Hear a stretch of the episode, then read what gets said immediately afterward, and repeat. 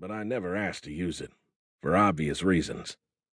Another BB pellet, losing steam, clattered into the bed of my pickup. Neighbors.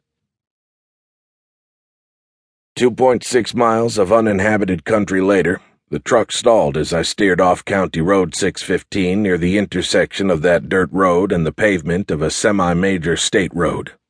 I coasted past the gas pumps of Pick's General Store and U Pump It and handbrake beside the mud encrusted freestanding phone booth.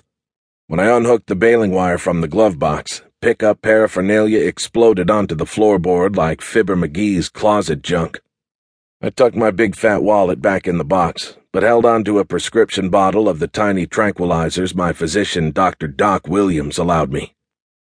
Atarax, they are called a pharmaceutical advertising word derived from the Greek ataraxia, which means a state of robust calm, which was a state I liked to dwell in, far from the state of distress. But it was hit or miss with me from day to day where I landed, with medication or without it. I could, as medically advised, take six pills a day. I wanted twenty. There were only three left. I showed restraint and took two. I dialed 911 even though I was in no emergency, just to take advantage of what my local tax dollars paid for. The phone went bzzz, clickety click, then nothing for a long time. I hung up. Taxes. In the skinny directory for Doker, Arkansas, a little town just less than three miles east of U Pump It, on Scenic Highway 7, more or less, I found the number for the police, rummaged in my pocket for change, found a solitary quarter, slotted it, and called the nearest constabulary, which was manned, as far as I knew, by only one constable, an octogenarian who had not appeared outside his house for over a year. The phone of the Doker constable rang twenty-one times before I hung up. Cops. The phone ate my two bits. I tried 911 again.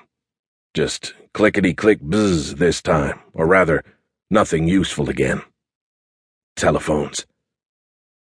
The screen door to Pick's General Store and U Pump It banged open, and the proprietor's teenaged grandson, Malcolm Ray Pickens, yelled my name, more or less.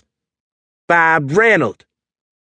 Malcolm was even more undersized and anemic than me, and some shy of a full load, but about the best adjusted person I had ever known, which said more about my dead family and lost friends than it did about Malcolm, I would hazard. He leaned into the booth, seemed glad to see me. I wished I was in a better mood for him. There was a bruise on his forehead, purple and uneven as a Concord grape smashed and rolled flat into raw bread dough. When I tried to touch it, he jerked his head away and then fingered lank hair over the injury. Your pawpaw been hitting you again, Malcolm? The kid shook his head, then shrugged, then nodded since the kid seemed congenitally unable to lie. Loan me some money for a phone call, Malcolm Ray? You good for it, Bob Reynolds? All I had to do was frown. I gave Malcolm ten bucks a week just to feed the chickens on my front porch, which, apart from his snakeskin wallet selling business, was all the money he ever got from the world.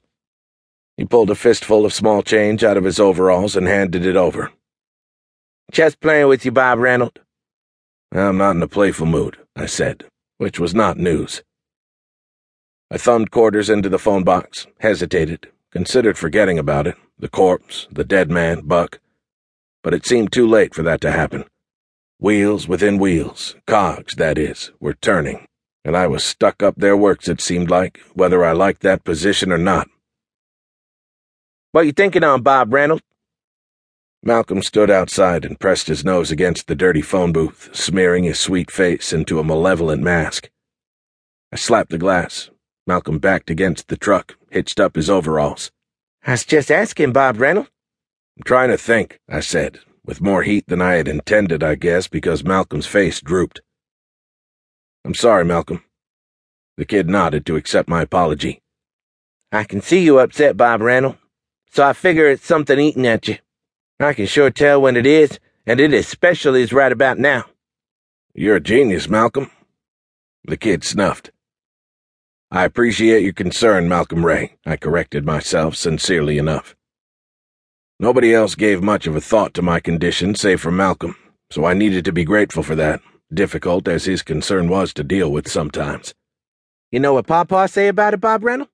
It's dangerous to think too much on thing like you do, because all your